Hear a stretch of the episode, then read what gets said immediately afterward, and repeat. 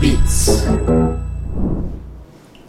Está no ar mais um Beats Podcast e hoje temos uma presença encantadora. É o Michel Tomaszuk Leis. Ele representa aqui a empresa Fanenberg. Isso aí. Hoje os nomes estão complicados para mim. Mas, se saiu bem, viu? Mas tá indo bom, tá indo tá bem. Tá bom, tá bom. Acertou o sobrenome e já, já valeu, já. Bacana. Cara, obrigado pela, pela presença. Obrigado a vocês. E vamos bater um papo aí, entender um pouquinho do que, que, que a Fanenberg faz, o que, que você faz, qual que é a sua carreira. Beleza, vamos lá. Bom, eu, Michel, estou há 20 anos no mercado já. Né? Hoje eu sou gerente geral da, da Fanenberg para Brasil e América do Sul. Estou né? na empresa há um ano e meio. Né? Troquei aí a, a, a, gerência, né? a diretoria de vendas para ver o todo, né? a direção geral, novos conhecimentos, muita, muita gestão envolvida, muita gestão de pessoas. Né? Então, aprendizado contínuo. Então, nessa minha vida de 20 anos, sempre muito focado na, no, no, comercial. Né? Comecei lá como estagiário de engenharia de aplicação. Fiquei praticamente um ano na, na engenharia de aplicação, falando, né, vendo a parte técnica, mas assim que eu consegui para o comercial, não voltei mais. Né? Então, é, eu tinha um gestor que, que ele comentava, né? foi picado pelo bichinho ali do, do comercial, você acaba não voltando para outro departamento. Né? Então, aconteceu comigo. É, desde então, fiz muita venda técnica, né? mas eu tive uma ascensão muito, muito rápida, né? É, fiquei ali também, acho que um ano e meio como é, vendedor técnico, aí logo depois fui para uma supervisão de vendas, supervisão de vendas América do Sul, né? É, depois da supervisão de vendas América do Sul, gerência América do Sul, é, diretoria América Latina de, de, vendas, e aí acabei saindo né, da, dessa empresa americana, é, fui para uma empresa alemã, né, aí conheci os extremos né, da, da cultura americana para a cultura alemã, é, também gerenciando essa parte da, da, América do Sul. E hoje, né, na, na, em uma outra empresa alemã, né, troquei aí a, a, gerência da América do Sul pela, pela diretoria geral da, da Fanenberg. Né. É, resumindo, né, os 20 anos, bem, bem brevemente, foi, foi essa minha, minha ascensão, né, minha, minha carreira. Legal. E você, você fez engenharia? Fiz engenharia. engenharia. Fiz engenharia. Engenharia do quê? É, Fiz engenharia elétrica, elétrica, com ênfase em telecomunicações. Né? Ah, Mas legal. Essa parte da telecomunicações acabei nunca exercendo. Né? Desde lá, quando eu fui para o departamento técnico, era uma venda mais de proteção de, de equipamentos, proteção elétrica e não tanto telecomunicações. Né?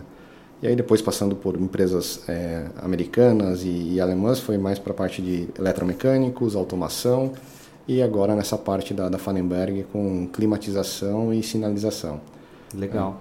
É, é uma, uma coisa que até existe aí um, um mito no mercado, né? Que geralmente falam que o vendedor é o cara que sabe um pouquinho de tudo, é, mas no caso, quando é venda B2B ou um, uma venda consultiva, geralmente tem que ser alguém técnico, né? É. E aí você fez engenharia e atua na atua na, na, parte de vendas, né? Sim, eu acho que nesse sentido aí, né, quando você tem essa expertise técnica te ajuda muito, né? Você trazer a solução, né? O cliente está com aquela dor e, e, a, maneira da gente enxergar, né, a solução daquela dor ali é, é diferenciada, né? Você vai ofertar é, o que o produto pode proporcionar, né? E não o código do, do catálogo, né? Então uhum. acho que isso sempre me ajudou bastante, né?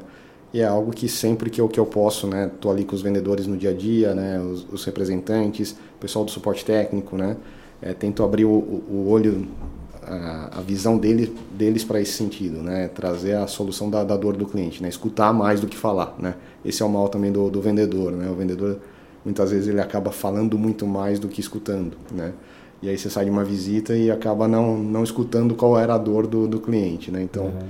Acho que nesse ponto aí, até por ser técnico, né, você acaba é, escutando mais do que do que falando, né? E aí facilita, né? É aquela máxima que o vendedor tem que ter, ele tem é, duas orelhas e uma boca, use-as proporcionalmente. Né? Exatamente, né? exatamente. E é difícil, né? É difícil. Porque geralmente o vendedor gosta de falar também, né? E aí se empolga. Mas eu acho que esse ponto aí também na, na pandemia, né? Eu acho que ali foi um teste, né? Quando você tem um vendedor que, que conseguia trazer valor, né? agregar valor para uma venda. Né? Aquele vendedor que era o tirador de pedido né? de, de part number, isso daí ele teve muita mais, muito mais dificuldades para vencer essa pandemia, né? porque você estava à distância. Né? É, tratando ali, tentando manter a venda. E aí quando você só tira part number, é, não tem o agregar, né? Então eu lembro que nessa outra empresa alemã que eu estava nessa época, né, a gente ficou muito tempo no, no home office, mas a abordagem foi 100% né, em reuniões virtuais, né, usando lá o Teams, a, é, outras ferramentas, mas sempre tentando ter o face-to-face -face ali e trazendo né, valor né, na, nessas reuniões. E foi bem interessante, né? essa empresa é, cresceu, triplicou aí de, de tamanho, né? Do, foi, foi um crescimento assim fora do, do comum em época de, de pandemia, né? Então, é, foi uma decisão assertiva ali da, da gestão, né? Levar isso para para trazer, tipo, trazer o, o virtual para o dia a dia, né? Uhum. E, e, conseguir ainda agregar valor nesse virtual, né? Então, acho que foi um aprendizado tremendo. E eu acho que esse é o ponto positivo também da, da pandemia, né? Uhum. Você... Isso ficou, né? Claro, não está no dia a dia, né? tem que ter aquela visita, né? Aquela visita mais calorosa, até por conta da nossa cultura, uhum. né? Mas é, hoje você consegue fazer uma prospecção, né? Uma primeira visita, tirar uma dúvida no virtual, ao invés de ter que se locomover, né? Eu hoje, né? Tô, tô enfrentando isso, né? Na, na América do Sul, por exemplo, né? Com essa nova empresa aqui, todas as primeiras reuniões foram todas online, né? Uhum. Todas no, no virtual, né? se apresentou, fez a introdução, mostrou o portfólio, teve interesse, aí a gente acaba fazendo a visita virtual, é, presencial. Né? presencial. Né? Então acho que essa parte positiva também da, da pandemia, né? E voltando aí, né? Acho que quando você tem o, o valor, né? Quando você consegue vender valor, é diferenciado, né? Uhum, legal. A gente também no, no, na pandemia, né? Primeiro que tinha um monte de empresas que a gente já, já tinha conversado, falando sobre marketing digital, e não tinha prosperado. Ah, depois eu vejo isso aí, deixou ali na, naquela gavetinha do depois, né? Uhum. E chegou a, a, pandemia e aquela gavetinha do depois foi aberta de todas as empresas ao mesmo tempo. E for, forçou também a situação de ter reuniões online, que antes era você tinha uma reunião, você tinha que ir, né, a gente tá em Dayatuba, né, uhum. no interior você vai para São Paulo o dia inteiro para fazer uma reunião. Né? É. Então era, você perdia muito tempo. Então essa primeira reunião é, para entender ali o cliente, às vezes ver se tem fit, né? Se o, se o que o cara quer comprar tem fit com o que você quer vender ou vice-versa. É, putz, é essencial ser, ser presencial, né? Ser, ser online. online. Né? E eu acho que a de fechamento é bom que seja presencial também, porque Sim. tem um alinhamento para ver se é, a empresa existe, ou enfim. Tem uma é. frase que eu gosto que é de um, de um publicitário que ele fez para um, uma companhia aérea. É, de longe você não consegue. É, negócios são como perfumes. De longe você não consegue distinguir os bons dos ruins. É isso mesmo. Então acho que é importante também o presencial, sim. né? É, eu acho que o presencial nesse sentido acho que nunca vai ser substituído, né? Pode sim, né? Postergar, né? Mas eu acho que faz bem, né? Você tá o, o, presencial. Né? No presencial você tira informações que no virtual você acaba não, não conseguindo tirar, né? O, aquele cold call que você faz, muitas vezes você não está né, enxergando a pessoa ali, não, não sabe eh, fazer a leitura corporal dela, né? E no presencial você tem tudo isso, né? É, porque no virtual também tem aqueles caras que, que dificultam um pouco a nossa vida, né? Porque tem caras que não abrem a câmera, né? Fica, vai no virtual, mas não abre a câmera, né? Então você também não consegue ter essa leitura do que está acontecendo de fato, né? E no presencial é, é aquilo, né? É a nossa cultura, né? É o uhum. calor ali da, da, da situação. É, muitas vezes você é, traz aí, né? 10, 12 reuniões virtuais em duas, três horas do presencial, né? Uhum. Então, e acontece acho que com todo mundo, né? Tem um caso recente aqui que aconteceu comigo. A gente tem um, um distribuidor né, no, no, país da América do Sul e a gente estava meio estremecido a relação, né? E sempre tratando no, no virtual, né? E aí eles decidiram vir para o Brasil para a gente discutir o plano estratégico, se ia seguir, se não ia. E nessa visita a reunião começou tensa, né? A apresentação ali e tal, me senta e fala o que um errou, o que o outro errou. E eu não tinha muito histórico, né? Estou um ano e meio na empresa. Né? E a gente foi levando, foi levando, e eu não, não ia poder ir para um, um almoço com eles, que eu tinha um outro compromisso. Mas aí, ali no, no, calor eu falei, meu, eu vou ter que cancelar esse outro compromisso e vou, vou pro almoço, né? Tem que sair desse, desse extremamente correto aqui, né? Desse, daquela politicagem que você faz, né? Do, ficar ali no, no front com, com, o distribuidor. E a gente acabou indo para um restaurante, né? Chegou no restaurante, a hora que a gente sentou, cara, a gente não falou de negócios, né? Falou de pessoas, do que ele faz, do que ele não faz, do que eu faço, da onde eu vim, né? Como que ele, quantos anos ele estava no, no, no, negócio. Então rolou ali uma, uma, uma química, né? No uhum. pós, né? Aquele atrito que tava ali, puta, depois do, do almoço dissolveu na hora, dissolveu né? total, né? Então mais um ponto aí pro, pro presencial, né? A importância do presencial, né? A gente estava a ponto de romper uma relação, né? E daquele dia em diante a gente virou a chave, né? Não, calma aí, né? Acho que foi mal entendido, a gente precisa, né? Tem que fazer esse alinhamento, esse outro, mas né? não estava conseguindo. Então, poxa, foi, foi uma maravilha, né? O pós. Costela do japonês, vocês foram? Exato. Ah, ali ninguém fica é. triste, né? É, e ele gostou ainda da comida, né? Ele falou, pô, já comi na, na costilha, mas é igual esse, essa do japonês aqui.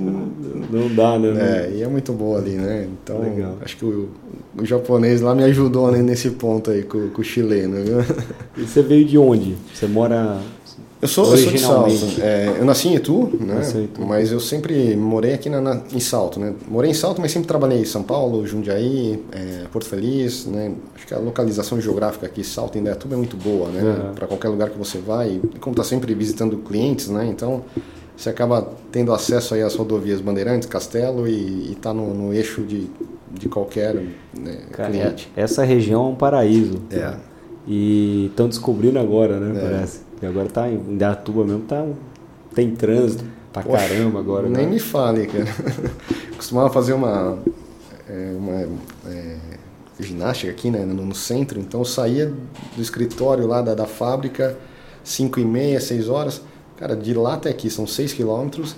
Tava aparecendo São Paulo já, era 35 minutos, 40 minutos para chegar ah, até, até o local, né? Realmente, né, o pessoal descobriu, né? Mais um ponto é. para a pandemia, né? O pessoal viu que poderia trabalhar de home office, né? E, e, acabou vindo em peso, né? Na minha cidade ali igual, Salto, mesma coisa.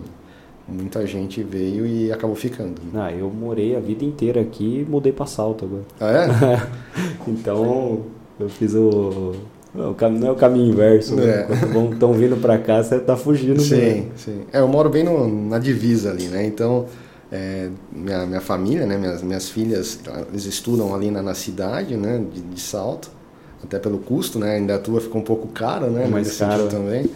E eu acabo, né, para entretenimento, aí a gente acaba vindo para Indaiatuba, né, porque aí Salto já, já peca um tem, pouco, tem né? menos coisa. Tem menos, né? Então a gente acaba vindo para cá. Mas, cara, Salto é legal porque você já está mais perto de Sorocaba também. É, então você está meia hora, 40 minutos de Sorocaba, que é uma cidade legal dá pra. Itu também não tem muita coisa, mas Sim. Itu tem alguma uma outra.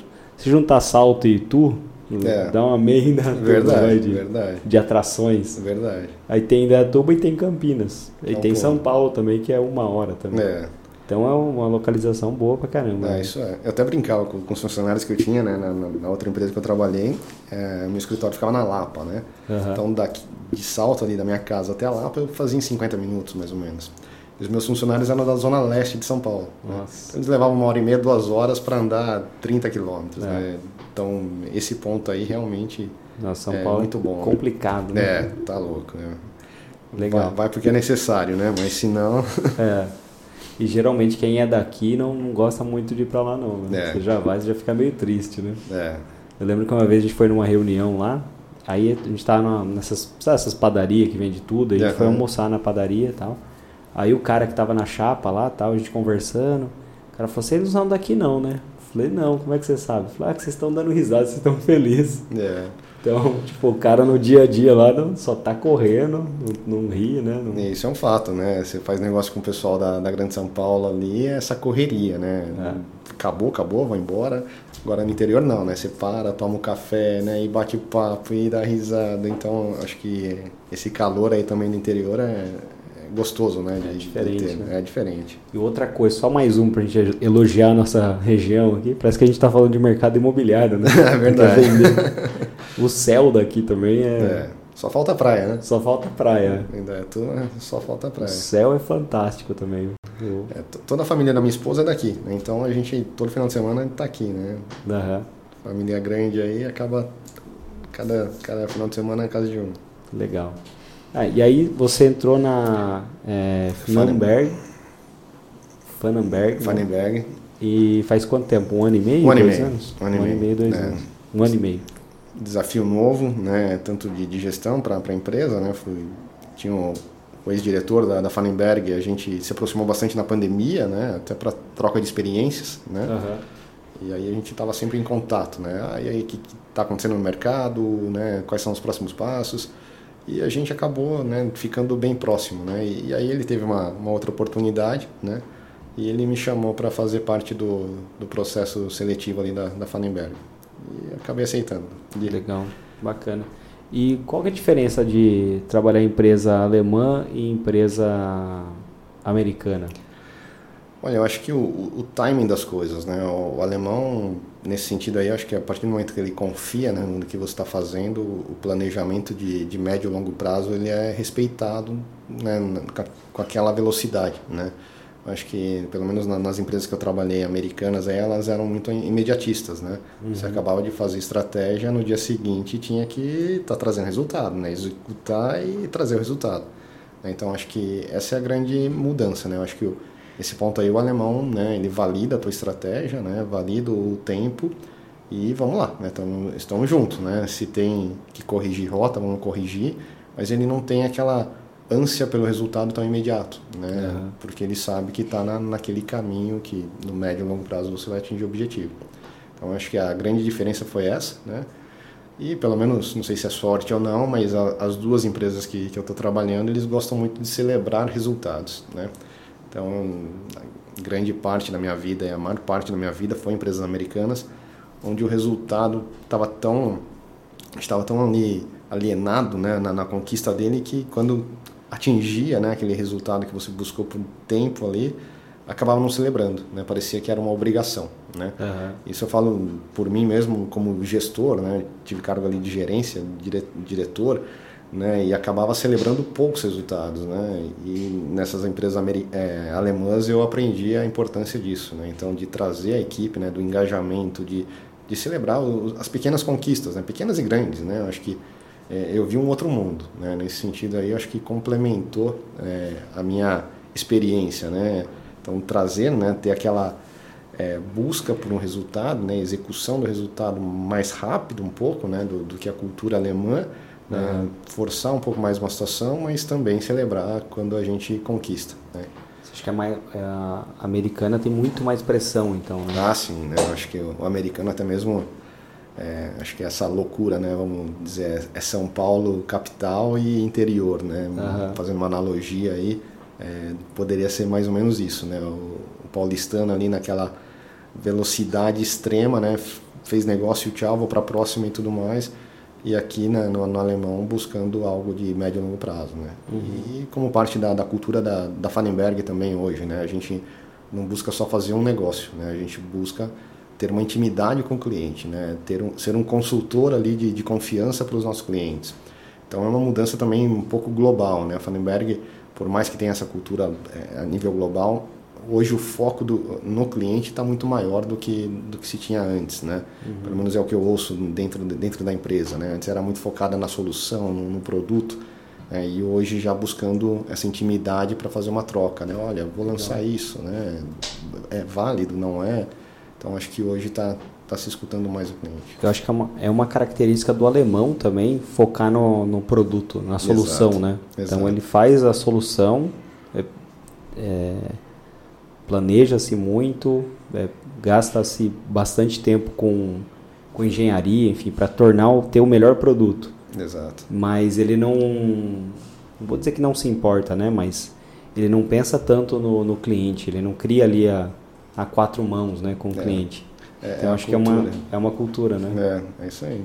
O cara vai falar, não, eu vou fazer o melhor produto e quem quiser comprar, que compra. É, é mais ou menos isso, né? Isso, é.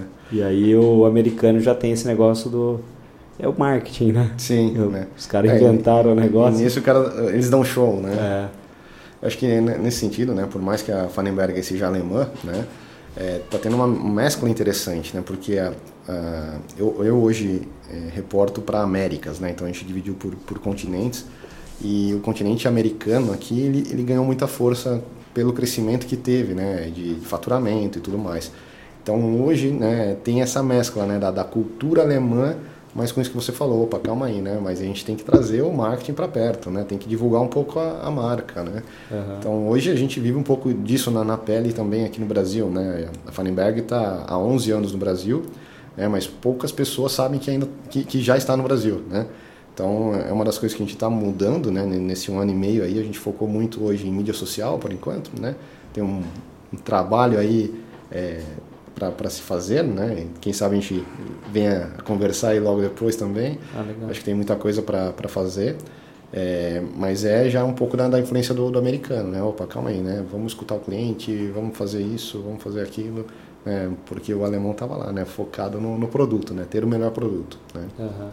O americano é mais o, o estilo é, preparar, fogo, apontar, né? Exato. O cara vai lá, exato. lança e vai sair consertando depois. É, é. E o alemão não, ele prepara, aponta, aponta, aponta. É. Para que ele achar que tá bom, ele vai lá e lança. Né? É isso aí. É por isso que os produtos alemães também é, têm o selo de qualidade, né? É tudo. Sim. Geralmente você fala, ah, esse produto aqui é alemão, você sabe que tem qualidade. Sim. Que não economizaram, geralmente eles não economizam ali em recurso, em enfim, tecnologia, em pessoal. Geralmente, se o produto é alemão, você pode comprar, você está comprando algo bom, né? É isso mesmo. Né? Hoje, praticamente 99% do, do nosso portfólio tem certificação, né? certificação L, CE, mas eles estão focados nisso, né? de, de trazer um produto de, de qualidade. Né? Então, acho que... E essa é a nossa diferença hoje também no mercado, né? Você vive no mercado que tem fabricantes locais, né? A gente produz localmente também, né? Alguns produtos da, da linha, mas sempre com, com esse alinhamento, né? Da produção local, mas não deixando a qualidade de lado, né? Uhum. Tem que ter um produto certificado, tem que ter o processo, então tudo aprovado lá fora, né? Então, é, fornecedor, não pode desenvolver fornecedor local, então você tem que seguir o, o livrinho a ali, regra, né? né? A regra para manter a qualidade, né? Então nesse ponto aí o alemão é bem bem rígido, né? E eu não acho que é errado, né? Uhum. É, para manter a qualidade do produto onde quer que ele seja fabricado, né? Então isso é, é legal. Acho que ambos os, as culturas ali são benéficas, né? Sim. De algum tempo chegam num, num, lugar no mesmo lugar, né? Chegam a vencer, né? A gente fez um, um tempo atrás tinha uma empresa alemã, como que era o nome da empresa? Acho que era Sartex eles fazem, acho que é pá eólica. Tá. E eles precisavam fazer um cartão de visitas e geralmente eles importavam o cartão já impresso da Alemanha. Fala, cara, você não precisa disso, né? Faz aqui e tal. Cara, a desconfiança do cara para fazer um cartão de visita no Brasil, que ele é, tipo, era novo, sabe? A gente ficou, acho que uns dois, três meses fazendo um cartão de visita que era tipo um logotipo e o nome, né? Uhum. E aí teve que bater o, pan, o mesmo Pantone, teve que levar lá o, o Putz, esqueci o nome do aparelho agora para o cara ver se, tipo, bater a cor, assim. Só que saiu o cartão perfeito. Né? Ex exatamente o mesmo cartão. Do, eu, eu do, dei risada aqui porque acontece hoje com a gente, tá? hoje o, o, cartão nosso de, de, visitas vem de fora. Né? Eu não posso desenvolver por conta da desconfiança do, do Pantone ali, etc e tal, né?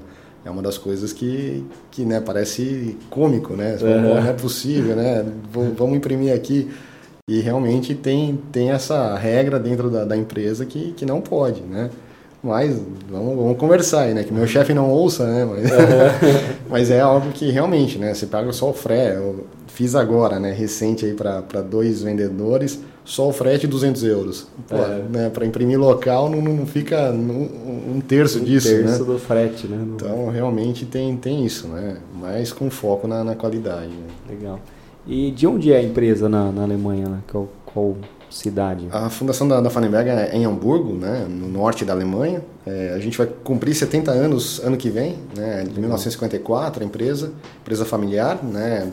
já profissionalizada, então hoje tem um border, né, tem é, o pessoal que faz a, também a, a consultoria da, da, empresa em si, a família está na terceira geração, mas já não está ali no, no, dia a dia, então isso é, é legal, né, tem aquela uma empresa familiar, mas com uma pegada profissional, né? Uhum. Então isso é, eu por enquanto, né, não tenho nada a reclamar, né? Eu acho que inclusive a, a parte de gestão, relatórios, é, eu sempre falo para o pessoal, né, do, do meu time, é, Fallenberg nesse sentido é um exemplo, né? Por todas as empresas que eu passei, a variedade de relatórios prontos, né?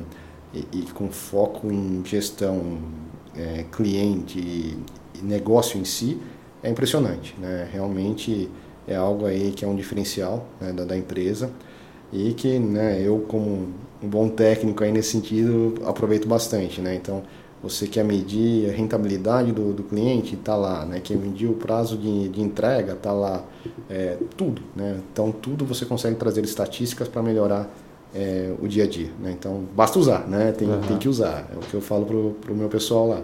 Vamos colocar isso daí no nosso dia a dia agora, tem que usar, né? Tem informação aí, está no SharePoint, só tropicalizar, né? E atualiza no automático, então isso é legal, empresa muito muito focada nisso. E você acha que o brasileiro tem um pouco de dificuldade de seguir processo? Olha, eu acho que sim, né? Nesse ponto aí, acho que brasileiro é mais no fazejando, né? Vamos dizer é. assim, né? Eu acho que poucos ali tem aquela, não, vamos, vamos realmente fazer o planejamento, né? Senta, vamos avaliar, valida, né? Faz um experimental, né? Escolhe um nicho, vamos lá. Eu acho que o brasileiro nesse sentido ele meio que até pelo imediatismo, né? Eu acho que é, como as empresas vêm para o Brasil, né, e geralmente são pequenas, né, e, e acaba ficando aí, né, muitas vezes não tem o, o, dia a dia do, do pessoal de fora, você tem que fazer algo rápido, né, e aí o algo rápido, às vezes você não tem pessoa suficiente na equipe, né, lá você chega, pô, você tem um departamento de marketing, você tem um departamento financeiro, né, aqui não, aqui às vezes você faz um pouco de tudo, né, uhum. então acho que nesse ponto também, não só cultura, mas o custo Brasil atrapalha um pouco, porque você não consegue montar a equipe como deveria, né? É. E aí é um passo por vez. Legal. É a tributação muito alta também, também né? né? Também. Né? Tem essas regras de Estado, cada um um ICMS. Que muda de tempos em tempos, né? E, poxa, é, é loucura, né? Aquilo que falam, né? O Brasil não é para amadores, de, de fato, né? Se, se, vem um gringo, né? Tem, tem várias empresas que vêm, né? O, trazem, né? acaba vindo o alemão, né? O americano para gerir empresa no Brasil, mas se ele não tem a dinâmica do dia a dia acaba colapsando, né? Então, Não. ou ele tem que ter uma boa equipe, né? Mas é difícil de entender, né? Pra gente que está aqui, né? 20 é. anos de, de, de, experiência aí, você acaba uma hora ou outra ali, opa, não, calma aí, né? Atualizou isso, atualizou aquilo, né? E é a NCM que muda, você fala, não, calma aí, como mudou, né? Então tem, tem coisas aí que só, só vivendo, né? Pra, é. Pra saber. Ah, você pega o Walmart, não, não aguentou o Brasil, né? É, Falou, ah, não, pra mim não dá, não. Exato. Saiu vendendo tudo. É bem, bem complexo, né? Então realmente tem que ter essa, claro, né? Acho que a organização aí, né? Do, da empresa é, multinacional, mas você tem que estar tá tropicalizado também, né? Você tem que ser flexível, né? No mercado brasileiro não adianta você ser rígido que você não vai fazer acontecer, né? Então, uhum. acho que tem que seguir processos, seguir procedimentos, e, mas tem que ter essa flexibilidade, né? Tem que ter essa, esse olhar do, do brasileiro, do latino, né? Da, da, cultura, né? Opa, calma aí, né? Ah, eu atrasei o pagamento, né? não é porque atrasou 10 dias que você vai lá e corta a condição de pagamento dele, né? Na Alemanha é isso, né? Na, na Alemanha o cara atrasou um dia, não importa se ele tem 20 anos de história ou não, tá, tá cortado a condição de pagamento. Aqui não, aqui é uma conversa, aí você estende e volta, e, e volta a fazer negócio. Então, isso acho que é parte do, da cultura aí, da possibilidade. O, jeitinho brasileiro. É o jeitinho, é o jeitinho. Legal. Cara, e o que, que a é, Fanenberg vende? Bom, vamos lá. A Fanenberg hoje ela tem é, praticamente três é, verticais, né? Uma vertical que é climatização de painéis, que a gente fala, tá? Que são é, como se fossem esses ares é, condicionados de, de, conforto, mas específico para painel elétrico, né? É, tem essa divisão, tem uma divisão que é sinalização, é, são sirenes de alta performance. Do painel elétrico, o painel não pode esquentar, então Isso. ele tem uma refrigeração para esse tipo de, de, É, hoje, né, quando você pega é, processos parados, né, a fábrica parada, geralmente, ou a grande parte das vezes, é um equipamento que sobreaqueceu e acabou levando a uma sobrecarga ou um curto-circuito. Né? Então, hoje é, é, de extrema importância você ter ali os componentes sendo climatizados né, na temperatura ideal até mesmo pelo ciclo de vida dele, né? Você acaba prolongando a vida útil de, de equipamentos, né? Uhum. E isso daí é até legal, um detalhe técnico ali, né? É, geralmente quando você pergunta, né, ah, qual que é a temperatura ideal dentro de um painel, né? Eu, na, na, primeira, na primeira capacitação que eu tive na Fanenberg, eu já mandei os 20 graus Celsius, né? Falei, pô, 20 graus Celsius, né? Todo equipamento é testado em 20 graus Celsius, 20 graus.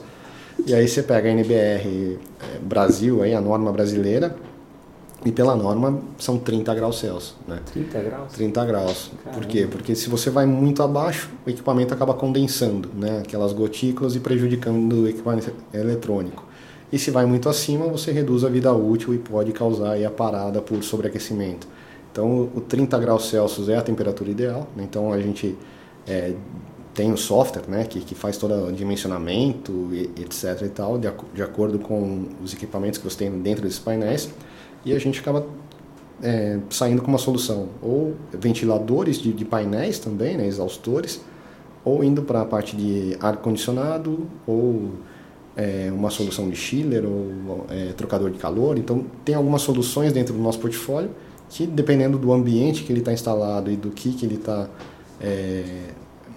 é, do que você tem que refrigerar é a solução que a gente vai, vai propor. Né? E do meio que, que ele está é bem importante. Né? Então vocês vendem uma solução para manter a temperatura do, dessas, dessas placas. Isso. Falando de uma forma bem chula, é como se fosse o cooler do computador. É, é o cooler do, do computador, né? Aquele coolerzinho ali, de uma proporção maior, ele tem a função de, de tá, fazer a troca de, de calor. Né? Uhum. Então, muitas vezes, ele consegue, se você tem uma sala climatizada, ele faz essa troca bem. Né?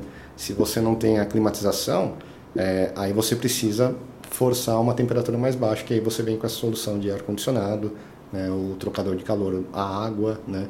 Então, aí depende da, da onde ele está aplicado. Entendi. Então, parte do nosso portfólio é esse, climatização. É. Né? Na média, precisa ser 30 graus Celsius, isso, né? Isso. Mas existem equipamentos que precisam é, ter uma refrigeração mais baixa ou mais alta? Ou... Não, é, aí, não aí, aí, a gente segue a norma, né? Então, como a norma diz 30, né? E, e a vida útil do equipamento ela é dimensionada para os 30, né? Salvo equipamentos que eles têm testes em 20 graus Celsius, e aí você tem uma, uma curva ali que você tem que redimensionar, porque ele acaba. É, é, a performance dele ele reduz de acordo com a elevação da temperatura. Uhum. Então, fazendo esse redimensionamento aí técnico, né, o que a gente sempre aconselha é seguir a norma, né? Tá. Até para você não é, não ter problemas. Ah, prolonguei a vida útil do, do, equipamento, mas aí você gerou condensação, começou a pingar dentro do painel e aí teve que trocar o equipamento porque teve a condensação, né? Então uhum para ter esse equilíbrio, a temperatura de equilíbrio ali é aos 30 graus Celsius. Eu ouvi uma história uma vez, não sei se é verdade também, que o Google estava, é, acho que tanto o Google quanto a Amazon estava levando servidores para o deserto. Já ouviu falar disso? não? Não, não. Mas... Por, por, conta de umidade e tal, era alguma coisa nesse sentido. É, faz sentido, né? Faz sentido. No deserto, é, no deserto tem é, variações de, de temperatura, né? Você vai à noite, pela madrugada, temperaturas abaixo de zero e durante o dia temperaturas ali 40, 50 graus Celsius, né?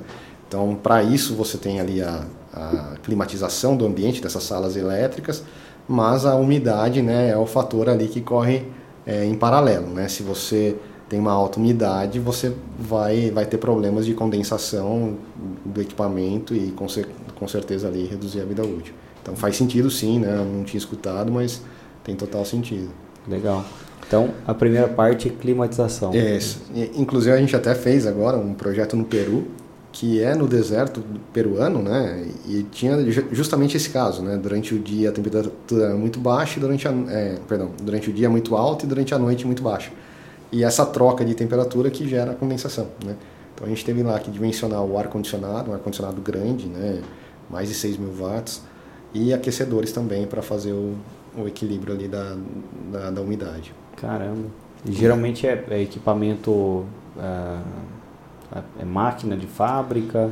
É, são, são painéis que... Servidor? Ele, não, o servidor geralmente ele tem uma sala climatizada, né? Então, nos servidores geralmente você usa conforto, o ar de precisão, né? É um, uma outra, um outro tipo de solução que a gente não, não tem. Né? O nosso foco é bem do, do painel elétrico mesmo, né? Então, quando você pega é, maquinários grandes, né, ou acionamentos de, de máquina. Então, esse acionamento aí, geralmente ele tem um inversor de frequência ali dentro, CLPs. Então, para deixar aquela temperatura na, na, temperatura ideal, ele precisa ter essa refrigeração forçada, que aí é o, o ar-condicionado, é onde a gente entra. Né? Por mais que, que se tenha aí, né, problemas de, de temperatura, né, porque você para uma fábrica por elevação de temperatura, é, eu, eu julgo que o brasileiro ainda não tem isso enraizado na cultura, né? A gente quando vai a campo, é, na, em grandes empresas, né? Não, não, são empresas pequenas. Você vê lá aqueles split, né? Ligado no painel, né? Aqueles ares de, de janela, lembra do, do antigo lá? Uhum. O cara faz uma engenharia e solda o suporte e coloca no, na frente do painel ou deixa o painel aberto com o ventilador ligado, sendo que tem uma solução específica, né? Então falta um pouco de, de cultura, né? Gambiarra tudo quanto é jeito. Ah, sim, sim. Nesse sentido aí é gambiarra mesmo, né? Não dá nem para falar que é um ajuste técnico, porque, pô, o cara faz um puta de, um, de uma engenharia ali, vamos dizer assim, para algo que não Coloca funciona. Coloca um ventilador com um saco de gelo atrás, É, né? bem isso, cara. E, e, realmente, assim, é, a gente guarda as fotos, né? Pede, claro, para depois publicar nos treinamentos, porque chega a ser cômico, né? Tem, teve um cara lá que ele veio, né, o painel aquecia muito e fazia a parada da, da produção dele. E pô, a parada de produção a gente está falando de centenas de reais aí por, por minuto, né? E aí o que, que o cara fez? Foi lá e colocou esse, esse ar de janela, né? Colocou lá, fez o suporte, beleza, começou a funcionar. Maravilha. O ar começou a pingar. Né? É. E pingava em cima do, do inversor dele. Cara, um inversor de frequência disso daí é mais de 200 mil reais, 150 mil reais, né? E o cara pegou, fez uma calha, né? Como se fosse. É, ele vai né? construindo. Foi para lá. Né? E daqui a pouco pingou aqui. Ele fez outra calha. Ah, cara, teve uma hora que não, não teve como, né? Aí pingou no equipamento e acabou perdendo. E aí que ele chamou a gente. Ó, meu, não, fiz aqui, mas não teve solução, preciso de ajuda. Tava irrigando um jardim fora da empresa, o cara fez um. Construiu um monstro em torno da solução. É, né? e, e, tem assim, não é, não é um outro não, cara. É, é muito normal, muito normal. Legal. E aí, além da climatização, tem. Aí a gente tem a, a divisão de sinalização, né? sinalização visual e, e, e, de áudio, né? São sirenes mesmo de, de alta performance, então essas sirenes de alarme de incêndio, né? Mas sirenes para a indústria, tá? É, geralmente onde você tem um nível de ruído muito elevado, né? no, no ambiente de trabalho ali na, na fábrica, você acaba, eh, o pessoal acaba buscando sirenes que tenha que sobressaiam esse ruído. Então, essa é a sirene que a gente vende, né? Então, é uma sirene diferenciada, certificada. Para você ter uma ideia, essas sirenes aí a gente dá 10 anos de garantia, né? Caramba. Então, se não confiasse no, no, produto alemão ali, não, não daria os 10 anos. Então, realmente é uma, é uma sirene... É, a gente acaba até brincando que não tem concorrente pelo nível de qualidade que, que ela tem, né?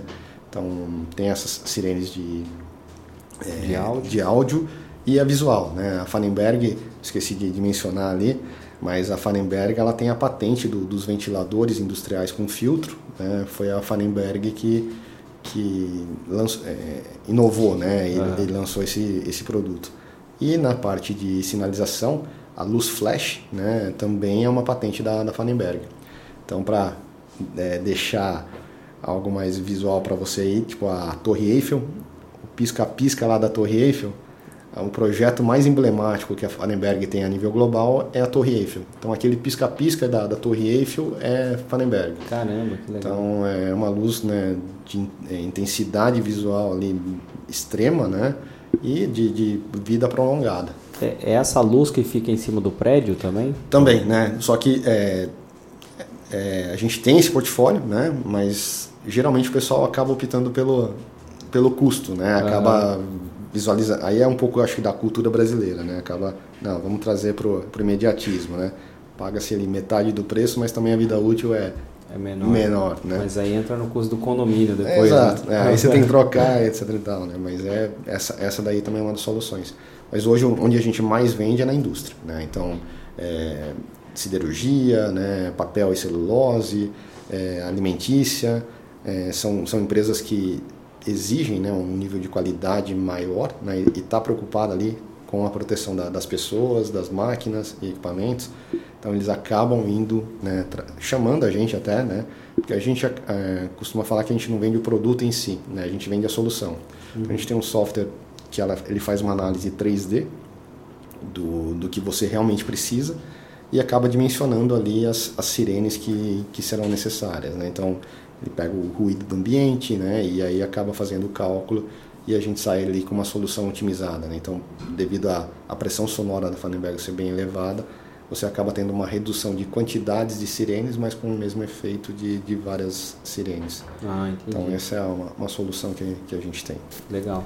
Então é na, é na parte de climatizadores, sinalizadores, na, sinalizadores e a outra parte é a de serviços, né? Serviços. Então serviços é, alinhado com climatização, né? A gente faz o reparo das nossas máquinas, né? Do, dos ares que a gente vende e da, das marcas que estão no mercado, né? Então como serviços, acho que hoje a gente chama das poucas empresas no Brasil que que é um multimarcas para serviços, né? Uhum. Então a gente acaba explorando também essa essa questão aí da da base instalada do concorrente. Legal. E aí, uh, como é que isso ajuda a proteger pessoas, máquinas e o meio ambiente, que é o tema do nosso podcast? É isso aí.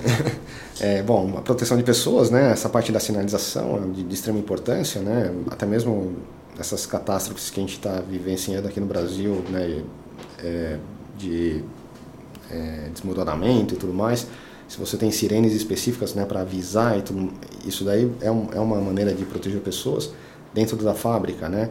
é, equipamentos em movimento, né? Você tem normas aí que, que regem, né? É, que você tem que ter a sinalização né? nessas máquinas em movimento. Então, também está ali essa proteção de pessoas, né? É, protegendo as máquinas, né? Nesse sentido, né? Da, da climatização ideal, né? Para que você não não tenha ali a é, a falha do, do equipamento, né? A, necessite a troca do equipamento. E o meio ambiente é a responsabilidade social que, que a gente tem na, na né? todo o produto que a gente desenvolve como empresa, a gente está focado em menor consumo de energia, né? como, como que isso daí vai alavancar é, novos negócios no mercado emergente, aí, sustentabilidade, hoje é o, né, todo mundo fala de sustentabilidade, né? isso daí está tá bem enraizado na, na, na Fallenberg, então sempre focando né, nessa, nessa questão né, do, do menor consumo energético né, e como poder melhorar né, essa, essa questão tanto na parte fabril, de como se produz esses equipamentos, e na parte do produto em si. Né? Legal. E como que é a atuação de marketing da, da? O que vocês fazem hoje é, nesse, hoje, nesses termos? É, hoje a gente, é o que a gente precisa conversar no, no pós aí. Ah, tá? legal. É, hoje realmente a gente está muito tímido né, nesse sentido, a gente está muito na, na, mídia social somente, né? É, a gente está com uma equipe de marketing nova, né, jovem, né, então precisa também ganhar experiência e, e é algo que a gente veio postergando, né, vamos dizer assim. Hoje, é, até então, né, até a minha entrada, acho que o marketing da Fanenberg era, era marketing que se fazia global, né, uhum. não tinha nada local. Então, aí a gente trouxe né, uma, uma pessoa para marketing esse ano, então a gente está tá engatinhando ainda, né, mas Legal. o foco, até mesmo unificar ali o custo-benefício, está muito focado em mídia social, né? não, não fazendo nada, nada muito além disso. Legal. E uh, como é que os clientes chegam até a Funenberg? Geralmente é indicação ou prospecção? É, hoje é, a gente tem, tem essa mescla né, da, da prospecção, né, é, mas indicação também acho que é, o, que é um do, dos que mais traz clientes para nós. Né, então, Fanenberg hoje ela é porque o produto alemão é bom, né? É, é isso mesmo, né? Quando você procura, né, dá um, faz um Google ali, você tem poucos fabricantes aqui no Brasil, né? A nível global tem nós e mais uma outra marca. Né? Depois você tem fabricantes locais, né? Uhum. Então, geralmente, fabricante de equipamento, você tem uma, um produto especificado lá fora, né? Então, tem muito fabricante que, que já usa a nossa marca fora do Brasil e acaba aqui no Brasil buscando a gente, né? Mas a gente veio com uma nova estratégia também nesse ano, né? A gente abriu um pouco mais essa expansão geográfica, vamos dizer assim, né? É, a gente tinha, tinha poucos vendedores é, diretos da Fallenberg e uma das maneiras de, de, crescer sem, sem você sair contratando todo mundo a CLT, né? Porque até custa, né? Uhum. É através de representação comercial, né? Então eu tenho uma vivência muito boa nessa, nessa área de, de representantes, né? Nas empresas que eu passei, trabalhei muito com representante comercial e aí a gente mudou um pouco a, a cultura da empresa e a parte e a forma de atuar. Né? Então Hoje a gente está indo para o mercado com os vendedores próprios, né? É, representantes comerciais e distribuidores regionais, mas um distribuidor diferenciado, né? que também dá essa, essa venda de valor. Né? Ele vai lá, faz especificação, dá a solução e faz o cálculo e apresenta. Então é um, é um distribuidor que não é aquele revendedor. Né? A gente uhum. mudou isso, a gente fez até a, a primeira reunião da, da história da Fanenberg aí, comercial, né? Não, não, se tinha reuniões de alinhamento e tudo mais. Então esse ano aqui foi a primeira da, da história dos 11 anos da Fanenberg no Brasil. A gente fez em março, fez um, um hotel aqui em Dayatuba. Né? E foi legal que o presidente Américas veio para cá, né? Para conhecer, legal. né? E ele teve um impacto bem bem positivo, né? E ele viu um pouco também dessa essa questão do, do valor humano, né? Que negócio é um negócio, mas tem uma pessoa por trás, né? Então ele viu como que os distribuidores, né, os representantes ali, né, e ainda mais depois de tomar uma cervejinha, né, como como acabava interagindo, né, e isso foi legal. Né? Ele voltou com uma com uma outra percepção da, da empresa. Né? Legal, bacana. Então foi, foi bem bacana. Cara, e ele é alemão ou não é? Não, ele é americano mesmo. Americano. Esse é americano. Ah, né? legal. Teve, teve um alemão que o CEO, o CEO é alemão, né? E ele também veio para para Fallenberg é a primeira vez na, na, na, história. E ele veio no, no ano passado também, né? E, só que ali a gente não estava tão estruturado. Foi bem no, no comecinho, em fevereiro, né? Uhum. Comecei em janeiro. Então, mas foi, foi legal também, né? A gente levou ele para conhecer alguns clientes, ele viu um pouco da, da cultura. Mas eu acho que o, o americano aqui, ele consegui, a gente conseguiu deixar a mensagem melhor para ele, né? Ele uhum. saiu com essa, com essa outra, é, como falo, com essa outra percepção, né? né? E realmente tem muito mercado, né? O Brasil nesse sentido aí, por mais que seja difícil, né? De estar tá aqui no Brasil, né? Questão de imposto e tudo mais, mas cara, tem tem muito mercado para quem trabalha para para quem busca ali nichos né, específicos, você tem uma solução diferenciada, realmente não... O Brasil é um continente, né, é, né, cara? É gigantesco, é. né? E então o funil, basicamente, o seu funil de vendas ali vem, uh, vem de indicação ou vem de especificação de empresas que já usam a solução no exterior. Né? Exato. É. Basicamente nessa Contas globais, sentido. né? Nossa especificação local e agora essa parte, né, de a gente buscando mais essa os montadores de painéis e fabricantes de máquinas locais também para fazer a base instalada. Legal. E o ICP ali, o, o cliente ideal de vocês? Vocês têm tipo definido ali para para para parte de refrigeração? É, quem que é o melhor cliente para vocês? Ali? É, hoje é, pelo pelo nosso histórico, né, e pelo que a gente tem como solução, Hoje o cliente de alimento, alimento e bebida, papel e celulose, siderurgia são os, os que têm um processo ali que demanda a nossa solução, né? Entendi. Então tem esse cliente ideal, né? Que, que a gente está ali, né? Tentando, aí é aquela questão, né? Mostrar isso para o vendedor, né? Olha, a gente tem um nicho, né? Uhum. Dá para ir nesse nicho aqui, nesse outro aqui. Eu lembro que quando eu, eu, eu vim para Fallenberg, até mesmo esse presidente americano falou, pô, meu mas geralmente quando a gente fala em foco, né, cliente ideal, são poucos, né, poucos nichos, né? E a gente tinha lá, todo mundo era, né, era cliente ideal, né? Uhum. Não deixa de ser, né? Mas eu acho que você tem que, que focar, né? Eu acho que você tem ali históricos, né, estatísticas que, que te mostram como, como performar melhor, né, em determinados nichos. E aí você tem que escolher um nicho e até mesmo com, com força de vendas reduzidas, né, é, reduzida, você tem que escolher esse nicho e fazer ali o tentativa e erro, validar, validou, deu certo, vamos embora, né? Uhum. É, não deu certo, né? Deixa para o próximo, vamos para esse outro é, nicho, mas é, o ideal hoje são esses três aí como, como principais, né? E os, os caras que, que fazem máquinas para esse segmento também. Legal.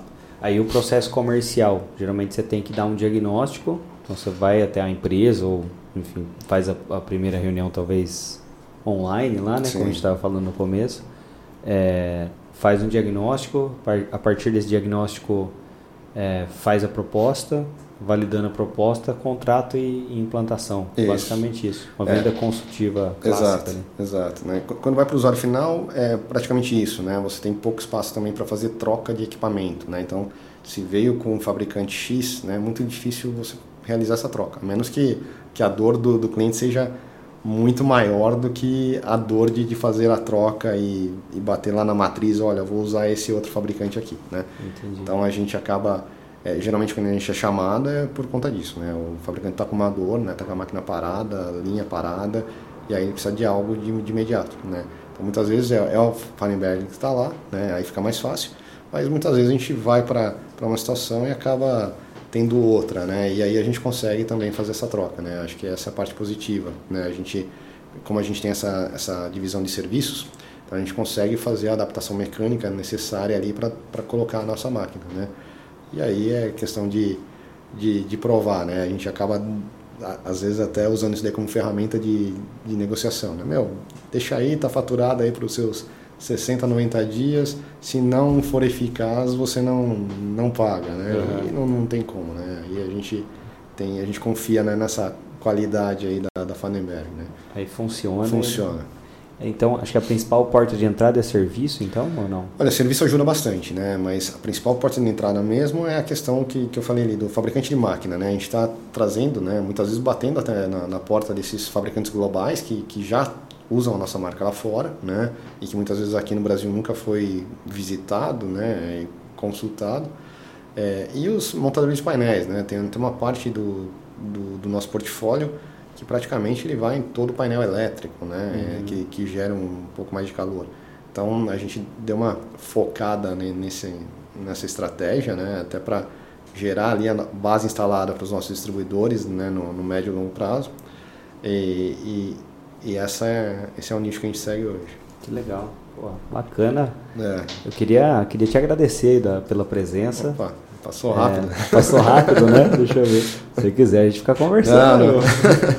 É, queria agradecer pela presença mais uma vez. É, Michel. Michel, é, o sobrenome que eu tô Tomachuk. Tomachuk Leis, né? Isso aí. Michel Tomachuk Leis.